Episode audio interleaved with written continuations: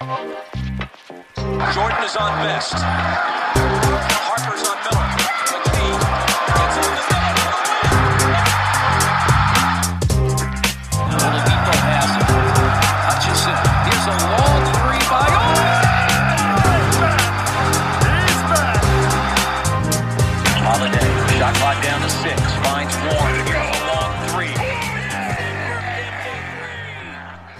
Welcome to another edition of the Indy Cornrows podcast. I'm your host, Mark Schindler, joined by my co host, Tom Lewis.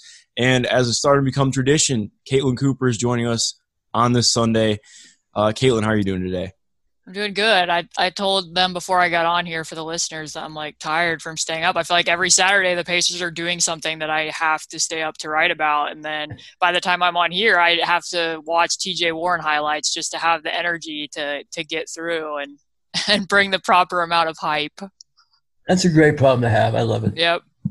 Yeah, it could be worse. Oh, definitely. I, I uh, I'm so excited. It's actually it's really funny looking back because I realized, Tom, I uh, it was the first media call I was ever on. I talked to Coach McMillan probably about a month and a half ago, and I asked him if he thought anybody had uh, had made strides in individual work over the offseason, if he'd seen anything in, in individual practices, and here we are.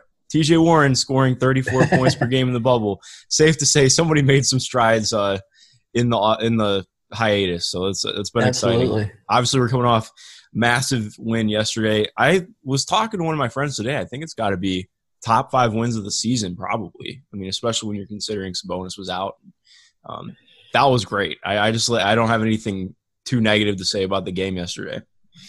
Yeah, I would say it's up there just because I felt like I had seen this game play out a million times before, and eventually LeBron and AD were just going to be too much down the stretch because the Pacers were having their normal rebounding issues, turnover issues, and lo and behold, they're able to make plays and make big shots and put them away, and and so that just just made it great knowing that they were able to to uh, push back, you know, knowing that LeBron's gonna gonna be pushing for that W down the stretch, and he didn't have enough this time. Yeah, I totally agree. And actually, all right. So just to transition over to you, Caitlin, I think before we talk to T about TJ's game, you wrote an awesome piece, uh, partially on TJ this morning, but you talked about Aaron Holiday, and I, I totally agree in, with all your sentiments in your piece because Aaron played an incredible game. Again, the box score is not going to paint some pretty picture, or whatever, but uh, his uh, his help defense and his off ball awareness was huge yesterday. Yeah, I mean, that piece in particular was just about the screening action because I've been talking about that a little bit with how they would handle if teams started screening for Aaron's man to get those switches. And what the Pacers did is they just didn't switch it. I mean, they just refused to. Brogdon gave a little bit of a gap so that he could do a quick show, stunt, and stop LeBron's downhill momentum as best he could. And then he just recovered with high hands back to Quinn Cook. And and they didn't get any scores out of that. There was one time where where if LeBron wanted to be super aggressive, he could have turned the corner. he squared up to shoot the three, which you know that just wasn't a great read by him based on what the coverage was, and and that gave Brogdon back time to recover. But they did a really good job helping over from the nail. Aaron did, and T.J. Warren did uh, to slow down those drives, and and beyond that too, I thought Aaron was good whenever um, Anthony Davis was posting. He was typically a lot of the time the person who was bringing help or or taking on some of that initial brunt if they got a switch. And you know, Anthony just really didn't have a great game yesterday on either end of the floor. So, yeah, you got to give Aaron credit. Like you said, it's not going to show up in the box score, but he did the little things, and I think he's definitely shown growth since since um, the restart. Yeah, definitely. It's it's great. He just feels like he's not really forcing anything, which was kind of the not to not to sound rude, but it was kind of the Aaron Holiday staple. I mean, he was just coming in, and uh, I mean, I think part of it's because he didn't have consistent minutes, but I mean, he was just uh, firing away and uh, to varying effects. But now, I mean, he just really seems comfortable in his role and is is finding his way. So that's been uh, that's been awesome for him and for the Pacers down the stretch, of course. Um, so yeah, like looking at TJ though. I actually wrote on that a little bit last night and this morning. I spent last night actually. You asked me what I was doing before Kayla, and I couldn't remember because I'm on like three hours of sleep. But I uh, I spent all last night watching every single three pointer that TJ Warren took during the season, um, because obviously Synergy has tracking data and everything, so you can look at the amount of pull ups somebody's taking. But it, looking at TJ, the way that he's adjusted his three point shooting, uh, has been interesting because he's kind of like he's taking pull ups, but then uh, you mentioned it in your piece a little bit too, but he's taking these like kind of step into shots that are it's like a pull up, but pretty much just without the dribble. Um, and that's what's been so huge for him because he's taking so much from above the break now. And he took a grand total of 42 of those combined over 61 games, and he's taken 19 already in the bubble. So mm-hmm. it's been it's been a huge, huge improvement in what he's doing, and he's actually only taken five corner threes, uh, which is just a complete change up in in his uh, where he's shooting from the floor, especially uh, uh, you know around the arc. I haven't looked at the inside the arc. I'm sure it's pretty similar, but um, it's been crazy to watch. He hit another one as a game winner yesterday. Like it's it's it's so wild to just look at and think about what he's doing compared to what he was doing earlier in the year. And it's not like what he was doing at the at the like in the regular season was wasn't still you know phenomenal, but what he's doing now is just it's the hottest stretch I've seen from a player who isn't an MVP caliber guy.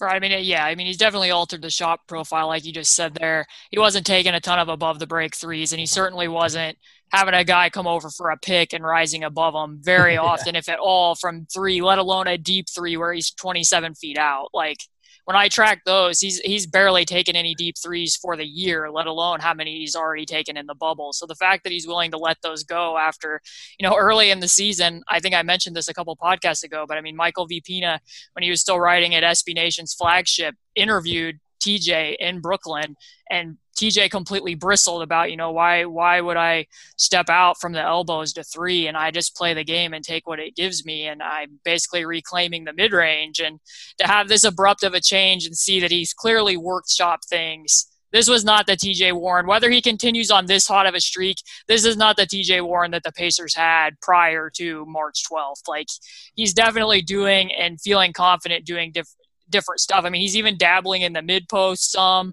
They're posting him up. They're taking him off Iverson cuts and having clear outs for him to ISO. Like those were not ways that the Pacers were using him or or necessarily felt confident using him. So yeah, just really glorious content out of TJ Warren and also I don't know how many times yesterday the Pacers could have back cut the Lakers just so bad in yeah. the corners, so awful. I think I counted six of those.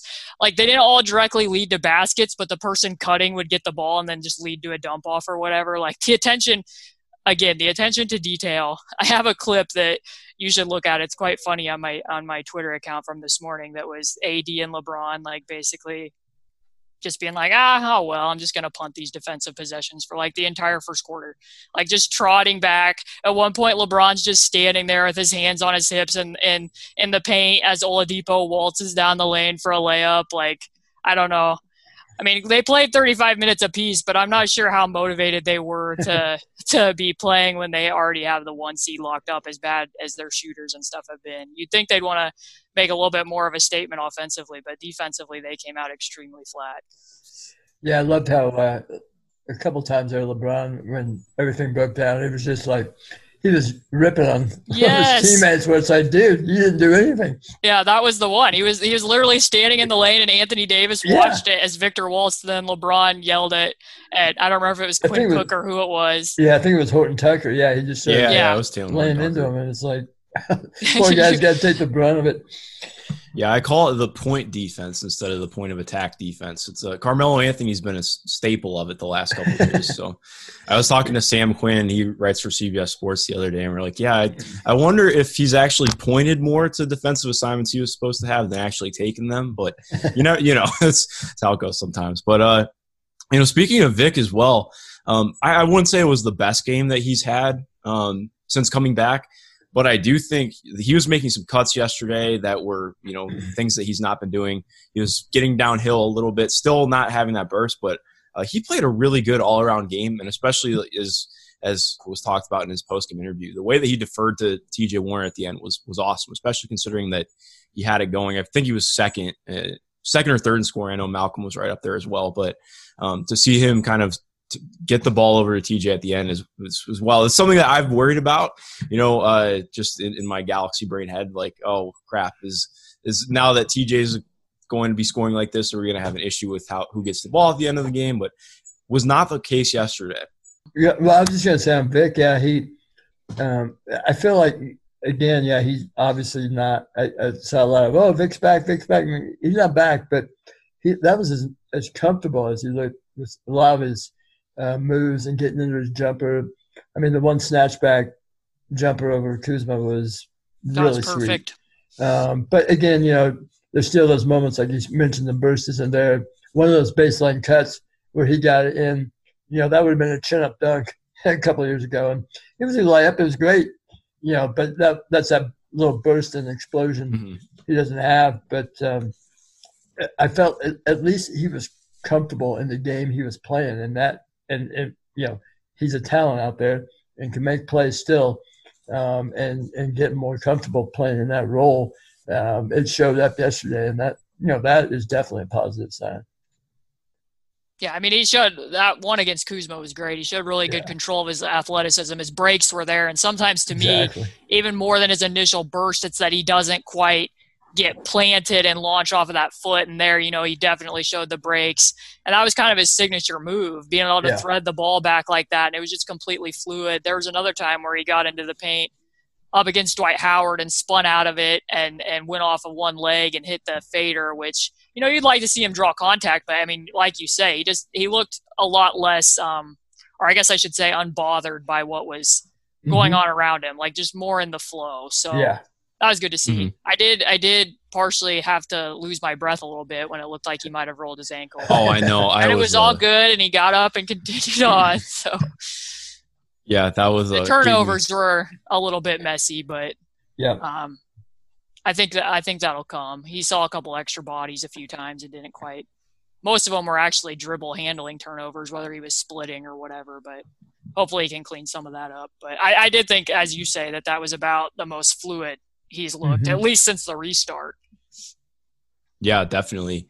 And so, you know, kind of going, I, I don't want to call it the Goga game, but can we call it the Goga game? I think it was the Goga game. I mean, he, it, he's put up more, uh, huge, like, like bigger stat lines, but I think that was the most impactful game he might have played as a Pacer. I mean, he actually played some decent defense on Anthony Davis. Again, uh, Anthony Davis played an uncharacteristically bad game yesterday, but I mean, he was good. He like actually played really well and just looked comfortable out there. Uh, he's I mentioned to Tom the other day and screaming over text. He set a screen and actually made contact. Like it was it was incredible. Yeah, the first three minute burst when he came in, I was like, oh no. yeah, because they got a couple offensive rebounds. Anthony Davis had a lob, and then I think there was a turnover. I don't remember what else happened, but he only lasted three minutes, and they put JaKarr in. And I was thinking in my head, you know, Miles keeps getting into foul trouble against some of these guys early on, and I kind of was like, I wonder what would happen if they just let him let him continue playing through the foul trouble and tested it because they Mhm. typically don't. Like he gets pulled after two yeah, based on what happened against Philly the week before, I was kind of like, you know, maybe his offensive rhythm would get helped if they just went ahead and let him in and see, you know, can he play with extra fouls? I don't know. But, you know, then they pull Goga and go with JaKarr.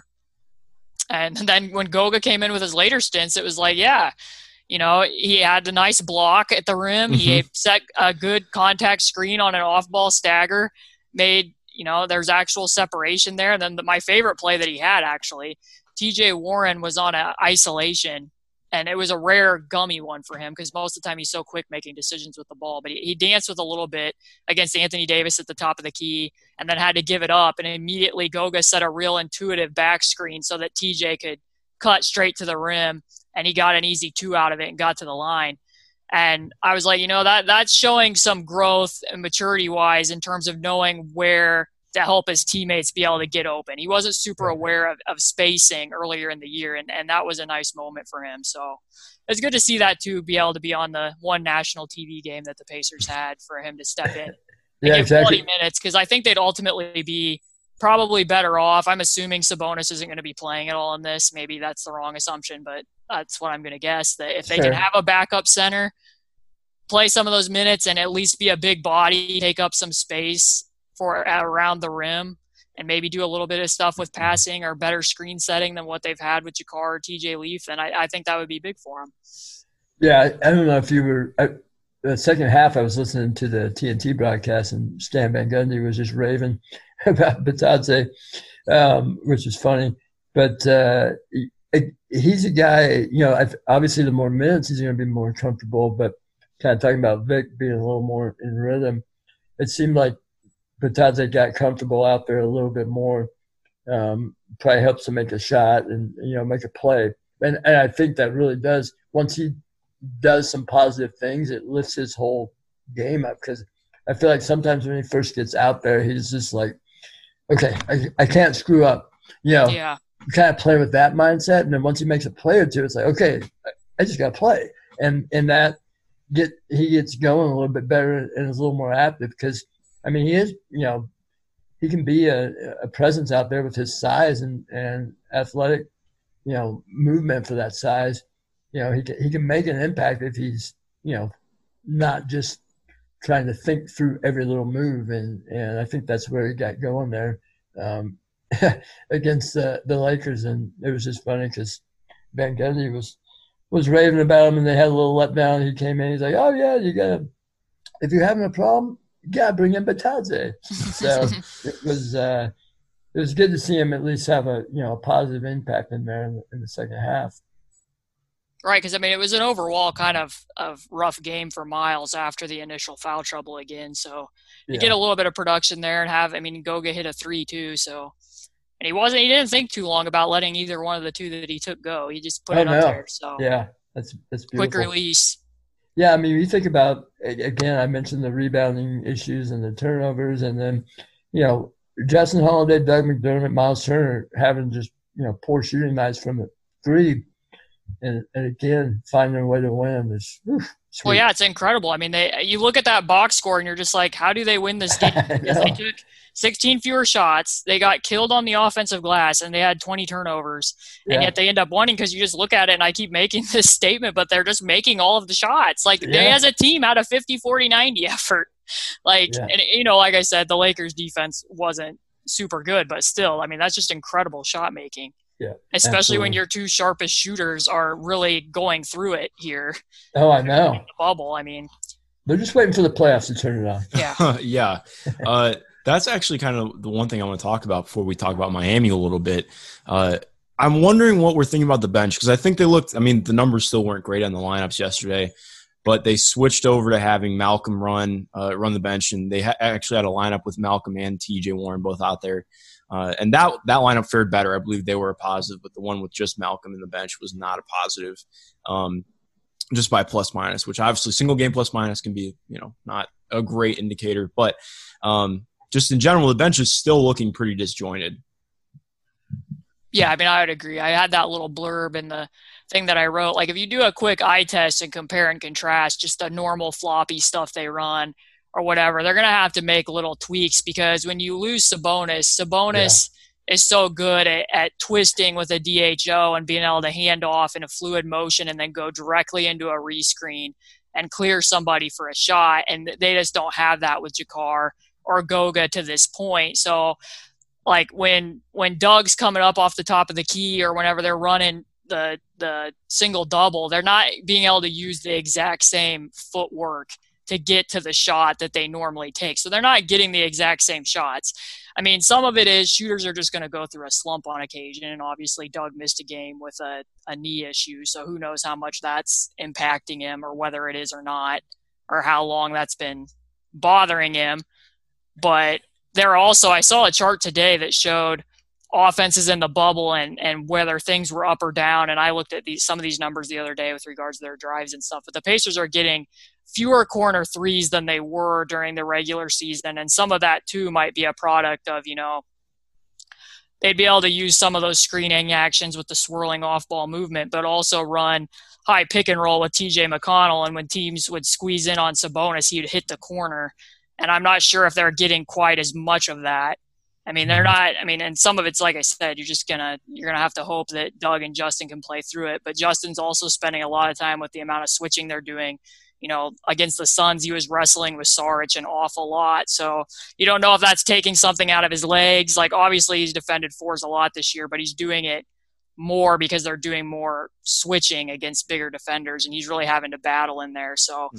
Hopefully he can get some of that back in his legs. But yeah, I mean, I think the Brogdon tweak's a good one, and I think looking at hybrid lineups a little bit more. I mean, rotations will shorten in the playoffs naturally, anyways, Yeah. and seeing what plug, what what you know, where they can plug in. That's why I didn't mind too much that that Nate experimented a little bit with that bench line with the Suns because you got to see what works and what doesn't. And, You might and, be the only person that was well, not. no, oh I mean God. from the Victor standpoint, I got it because Mm-hmm. Victor's trying to regain some rhythm, and with TJ going off the way that he is, that was going to be an opportunity to potentially feed Vic the ball.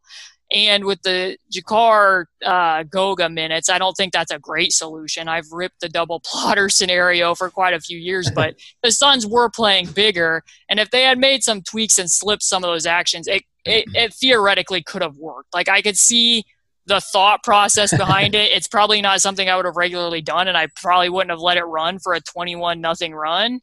But I mean, they got to know what what lineups are going to work because they just took out a big chunk of their offense with Sabonis and and Doug's DHO chemistry. Like that isn't going to be there anymore. So they they they got to know what combinations work. Yeah, exactly. And yeah, I was I was mostly just joking. I think the amount of blowback that there was for that was surprising me. Like I, I didn't obviously it did not work and it led up a massive run, but uh, I think Vic was struggling to get going himself a little bit, and uh, it made sense to give him that that run with the bench. But sometimes things just don't work out, and you gotta you gotta make sure that things don't work out before you uh, let them go, so that you don't go back to them again when it matters more. So I, I totally agree. Um, one thing I do want to talk about really quick, uh, just before we, we go on to Miami, one last thing. Uh, can we just talk about for a second how this team is not better with without Domantas Sabonis? Because I I've seen all these people saying that. Like it's not to just like be generalistic, but it's been enough where I think it's uh Domantas Bonus is a really really damn good player, and he does a ton for this team. And while things have maybe been a little bit more open up on offense. I don't think that's necessarily just a product of having him out. I think you also include the fact that teams are used to preparing for the Pacers with Domas, so it's a totally different look for them. Uh, it's just a completely different experimental data point, you know, uh, for each team that plays them. Uh, Sabonis is really good, and we see it. I, I actually think we see it almost more on the defensive end uh, with all the putbacks and offensive rebounds. Uh, aka the long possession yesterday that I mentioned to you earlier, Caitlin. That was uh, that was painful. Um, but yeah, that's the, just just to just to put that out there really quick. Well, yeah, I mean they're 21st in offensive rebounding rate. They the bench has struggled. I mean these are simple kind of eye test things where you can see where where they're missing him. In addition to the fact that you know everything in the bubble is a little bit different, and like you said, the Pacers, kind of like the Spurs, I think benefit to a certain degree because teams have literally no data points on what they are at this point. They came in as a relative unknown, so scheming around what they're doing isn't quite as easy. Let alone the fact that T.J. Warren has completely exploded. So um, just like yesterday, I looked up on Synergy, but I mean, you could tell this that the the Lakers did not trap or commit to T.J. Warren a single time. Like there was seven times where they came and set two defenders to Malcolm Brogdon, which were not good traps, but they did it anyways. And yet they didn't do this for the guy that's averaging 35 plus points. Like I don't think that's necessarily something that they shouldn't expect to see in a playoff situation, or at least see people playing a little bit higher or not ducking under screens as much as they have been. And that doesn't take anything away from TJ. It's just going to be an exaggerated game plan, and when you do that, whether whichever guard it is that's going to be seeing more defensive attention out on the perimeter, potentially to be blitzing ball handlers now that they have a more ball handler driven offense. Sabonis is great at slipping into space and lubricating and making plays in four on three situations. I trust him to do that. Or if they got denied on one side, I would wholeheartedly trust him to be able to run a DHO and get it to the other side of the floor. And a lot of that has been painful with the bigs that they have available to him now. And the other thing I would say on the Sabonis front is a lot of people want to be like, oh, they're just playing with so much more spacing now. And I agree, there are benefits to not having two bigs on the floor, but it's not as if TJ Warren isn't scoring when Miles right. isn't out there. I mean, he had mm-hmm. 43 points against the Sixers when JaKarr and, and TJ Leaf played 28 minutes at center. They're not spreading out to three. Like right. that's not a thing that's happened. They're plunking those two guys in the dunker spot for the majority of those minutes. TJ scored 22 points yesterday with Goga and JaKarr running center, and again they weren't spreading JaKarr out to three. So while they can do a couple different things with TJ when Sabonis isn't there, I imagine that they probably wouldn't be posting TJ if Sabonis was available. Um, a lot of the stuff that TJ is doing, you can plug Sabonis right into, and it would be you know great. Sabonis has great screening technique. If you want to run four or five pick and roll, I don't know why that can't work with Sabonis. I don't know why if you're running an off ball curl or an Iverson cut for TJ Warren, that's going to be great with Sabonis. He can slip that and make a play. Like I, I don't know.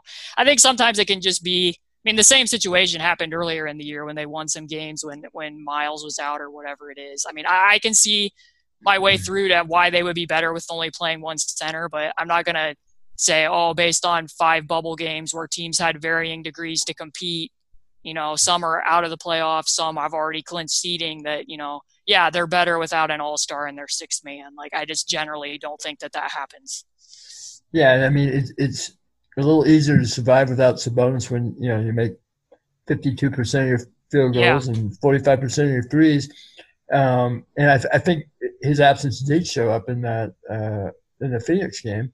Um, you know, and I don't know, the Lakers probably didn't want a second of that Phoenix game for defense. But uh, regardless, you know, when the Pacers somehow got back and got the lead, um, I was thinking during that that time, I was like, man, that you know, you could really missing some bonus here because that game had gotten to a point where it was kind of grimy and tough, and that's where you like to have Sabonis in there, uh, you know, either throwing screens or making plays and, and doing stuff that they need to do when when everything else isn't coming so easy, and that and that's really where they miss him because and, and you know and when you get talk about playoff basketball, you know, things are going to change a little bit. I would assume. I don't know. The bubble's been insane offensively. Mm-hmm. I'm assuming it, it's going to get a little a little uh, grimier uh, once we get into the postseason, and th- those are the times where you're going to miss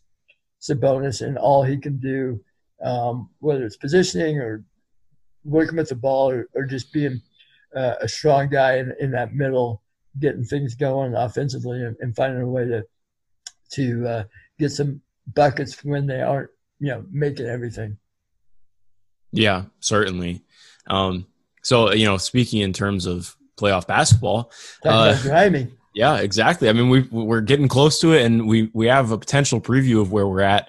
Uh, a huge matchup tomorrow against the Heat. Um, currently tied in the standings, 43 and 27 for both teams. And whoever wins this game, and uh, obviously have to win on Friday as well, but that's a ways from now. Um, but this has massive implications for getting seating that I guess doesn't really matter. But you know, at the same time, um, it'll be it, this is a this is a really interesting game, and it could provide for uh, maybe one of the more intense rivalry atmospheres we've had in basketball. You have guys who are staying in the same hotel, I believe. Yeah, they're in the same hotel as the Heat, correct? Yeah. No, the yeah, Heat's so, at the Gran Destino. Oh, they're oh my bad. Well, guys who are within a mile of each other mm-hmm. yeah. um, that will see each other potentially could be up to nine times in like three weeks. So this this has potential to be pretty pretty darn awesome, especially considering the first three games. Really, they're only one small Instagram post apart. So I mean, that's all it is, really. no, I, yeah, I mean, I think I'm going to be really interested to see how both teams approach it because I think both teams are obviously going to want to win it. I mean, the fact that Jimmy is going to play after sitting out the fire the prior three games with the sore foot, and they said that the Heat practiced today. I know the Pacers didn't practice today. That tells me that they want to work him back into the lineup and and make some adjustments with perhaps Kendrick with Kendrick Nunn being in quarantine right now and what they're going to do with their starting lineup and and whatnot. But I'll be interested to see how far both teams like how weird do they each get are they mm-hmm. willing to show various wrinkles when they know that that could potentially loom as a playoff series or do they play it more straight up? Clearly playing it hard but going with what the other opponent would more naturally expect. Yeah. like you said earlier maybe that's a little bit galaxy brain but i, I don't necessarily think it is because like for instance you know sometimes there's occasions where the heat will throw you know bam at, at russell westbrook and that's his matchup. Yeah is that something that they would be willing to do in a Monday seeding game? I don't really know, but would they throw it out there in a playoff series as a potential changeup? Probably. Yeah. Like they might look at that just to create a ton of cross matches. They're the number one transition team in the NBA. Try to lock up somebody at the point of attack, even though the Pacers are running, you know, a three guard lineup. You know, they might look at that in that scenario. So I'm just going to kind of keep an eye out for some of the weird stuff, along with, you know, obviously the the TJ Jimmy rivalry. But there's just a lot of different ways that the teams could line up defensively on you know who pairs with who that that I think will be um, worth keeping an eye on. Yeah, I'm really you. You posted something on Twitter earlier about the potential defensive matchups, and I'm really interested to see uh, how this team tries to defend Duncan Robinson because he killed the Pacers on de- on uh, on defense in the first couple matchups, and uh, it'll be interesting to see who they use to try and chase him if they do switch because this team really just does not switch a lot. Um, and when I talked to Nate McMillan a couple weeks ago about switching, he was pretty adamant about not switching. So Which is we'll- funny because they've done a lot of switching in these seeding games. Yeah. Like if he doesn't want them to, then I'm surprised at the level of it that they're doing because they've done quite a bit. But uh, yeah, I mean, I don't know that there's necessarily a surefire answer off on Duncan. I mean, the Raptors had a bit of success limiting his shots by switching out to him. Um, you'd have to rely on on Miles in that scenario because obviously Miles is going to be the person guarding Bam. You don't have another person to do that. And Bam's been, you know, flat out dominant in those two Yeah. games. He's shooting 76% from the field. So I think they really are going to have to jam in on that and be able to help. And that's where I think Victor comes best into play because Victor's best strength isn't lock and trail defense. It's it's his ability to roam the entire floor. And that's why I brought up Crowder because he's going to be, you know, the the weakest shooter that isn't also their number, you know, number one one on one threat. Where right now I think T.J. Warren's your best one on one defender until Vic's completely back to being himself. So I think you want to leave TJ there, but the Heat could obviously do a lot of mixing and matching, and I don't know. I'm interested to see how much they actually show Jimmy at at um, TJ, given that his his foot's been giving him a little problems, and what some of the weaknesses are with you know Duncan's main strength as a defender. Not to be rude, but his main distract strength as a defender is, is just his length. Like that's basically yeah, what you're not, gaining there. He's not a So- super high level athlete, so his defense is pretty, Right. pretty tough. Right. And, and and you know the Heat, I've said this before, but they haven't run a single possession of 2-3 against the Pacers yet. So is that something they're going to be willing to throw out there? Or are they going to hold that one back too? Yeah. Um, all just all little tiny nuggets that are going to give us a lot better insight into the functioning of a matchup, given how much the Pacers have changed. And you know the Heat aren't the Heat aren't starting Meyers Leonard anymore either, so they've changed too. They have new people. They didn't have Iguodala and, and Jae Crowder, obviously the the last time the two teams played. So Yeah, they're a lot more versatile now, and it seems like they've been just gunning from three in the games they've won. Um, and, I right, mean, that's uh, where they're going to win or lose. yeah, it- it's you know, it's a make or miss league. They're uh, definitely a make or miss team at this point right now. Um, so getting them into a game where you know maybe they have to grind a little bit uh, would be the first step for the Pacers to, you know, ho- hopefully they're just not hitting everything they throw up, um, and we gotta you know have some possessions where the clock's running and and it's man on man, let's go. Melo, I Melo. agree.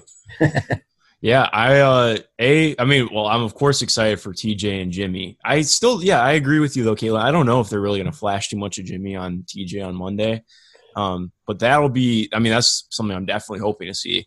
Because I mean, they really don't have any. They could try and put Iguodala on him, but he's obviously been a step or two slower this year. He's still been Yeah. solid, but he's not the same guy.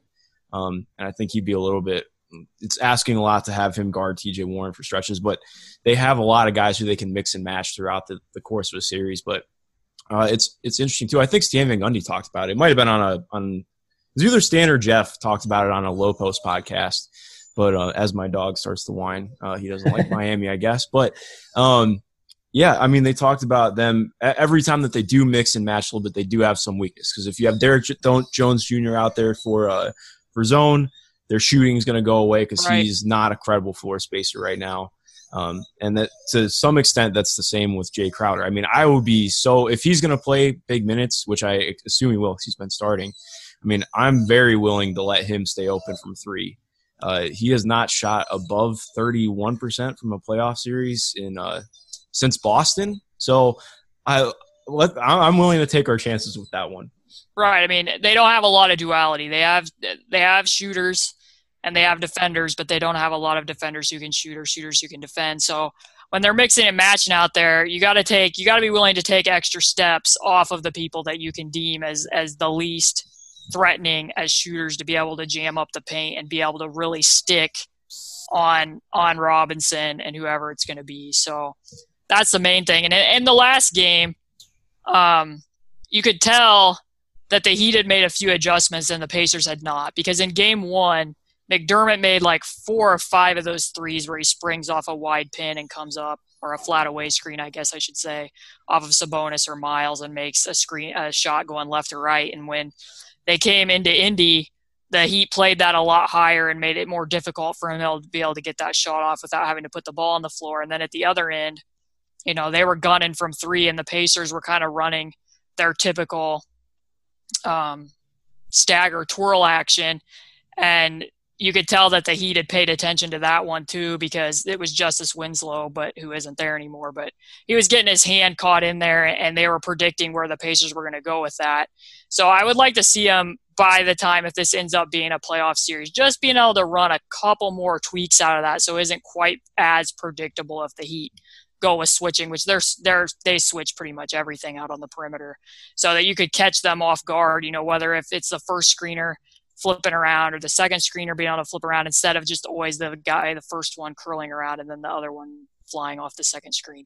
Like that's pretty much their formula, and and the Heat were able to drill down on that one. So I mentioned this in the little five piece, but an Easter egg people can watch for. The Heat love to run an action that looks like pistol. That's a face cut with Jimmy, and they caught the Pacers with that for Oh, like they three times. TJ with that. in the So if you're if if the listeners are watching for that, make sure that you stay. They have to stay really cognizant off ball because they run another back screen one with Goran where it's really easy to get caught if you're on the weak side, thinking that they're running one thing and then it turns into another one. So that's that's two specific actions you can watch for as as special Easter eggs during your viewing pleasure on Monday. Yeah, I'm really hoping that TJ is a little bit more prepared for that one this time. I think it was Jimmy caught him with it like three times across two games, and it was uh pretty much once he gets to step, he's gone. Uh, Right, but actually, oh yeah, yeah, because they hide it with they hide it with horns up at the top, and then they drag Miles out of the action because that the the opposite forward clears out, and then it looks like it's pistol. So part of the reason why it looks like TJ is getting caught is because he's expecting that he's going to have to go over a handoff. Mhm. As soon as he leans forward, then Jimmy cuts up in front on the face cut and goes straight to the rim. So there's a lot of teams running that. Phoenix run it. Phoenix runs it. I think I saw Toronto run it the other day. A lot of face cutting going on in the bubble. Yeah, it's uh, actually so another one of my favorite ones that that's been running. Another little nerd thing. We didn't see it against Orlando, at least not that I remember. But normally it's when Terrence Ross is in, they'll overload this this one side. It's normally the right side of the floor. Aaron Gordon will go into the post on the weak side, high post on the weak side. Terrence Ross is in like a almost like a sprinter stance in the corner, and he face cuts like directly in front of the the man in the corner for just a wide open pass, and it's normally a dunk because Terrence Ross has crazy bounce. But um, yeah, no, it's it's it's funny like picking up on those little things. But um, in terms of looking at the Heat, I'm excited. I think we have a lot to look forward to. Um, Well, uh, the seeding can still move. I mean, that's the thing. I mean, the Yeah. Sixers are still only a half game back. The Pacers and the Heat are tied at this point. Like, there still can be some movement in the bubble. I don't. I don't normally put my full faith and trust in the Philadelphia 76ers, but hey, you know, anything can happen. Anything can happen. oh, definitely. Uh, yeah, yeah. So not, I wasn't. Sure, I didn't mean to predict the playoff series. I'm hoping it's what happens, but we'll see. Um, do you guys have any closing thoughts before we before we get out of here and get ready to get some sleep? Sounds like all of us are pretty tired.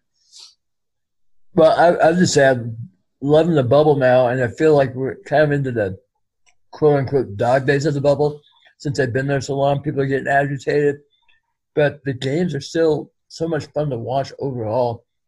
I don't know where all this offense is coming, but I'm not complaining right now. But now I feel like we're ramping it up with these games against the Heat this week, and then it'll be playoff time, and it's like, God, this is this is fantastic.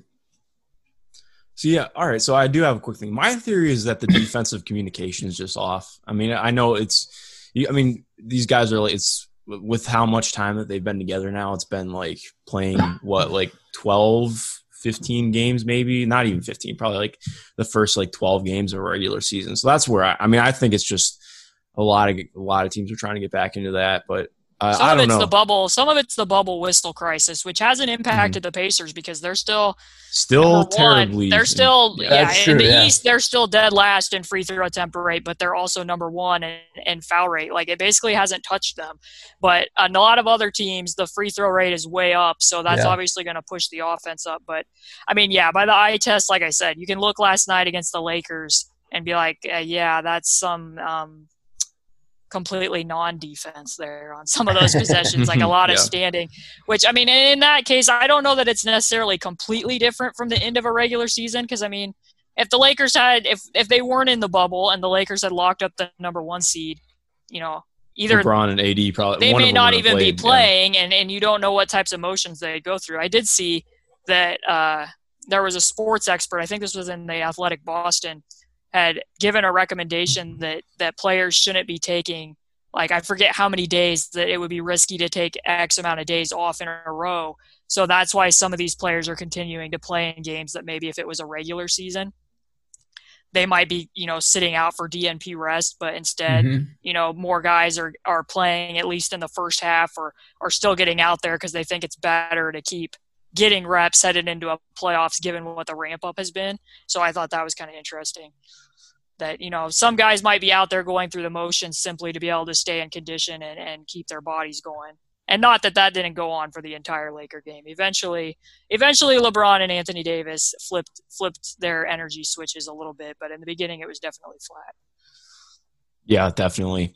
Uh, it's just so much that is uh, that is unprecedented with the bubble and looking at how everything's different. Like I think it's weird because I mean you look at something like the lockout seasons and you're like, okay, well you can point to one or two things that are are really different, but eventually it kind of uh, comes back down to earth. But looking at this, I mean, there's just every day is kind of a new little day, and you have no idea what to to really expect. And with everything that happens, there's there's so many wrinkles to it. Um, it's just uh, pretty crazy times, but but awesome times at the same. I mean, I think this is some of the best basketball regular season wise that I've I've ever watched.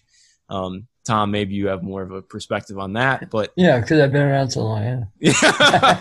I had to. Sorry. Uh, Yeah. but um, to everyone back home, thank you so much for listening. Uh, we always appreciate it.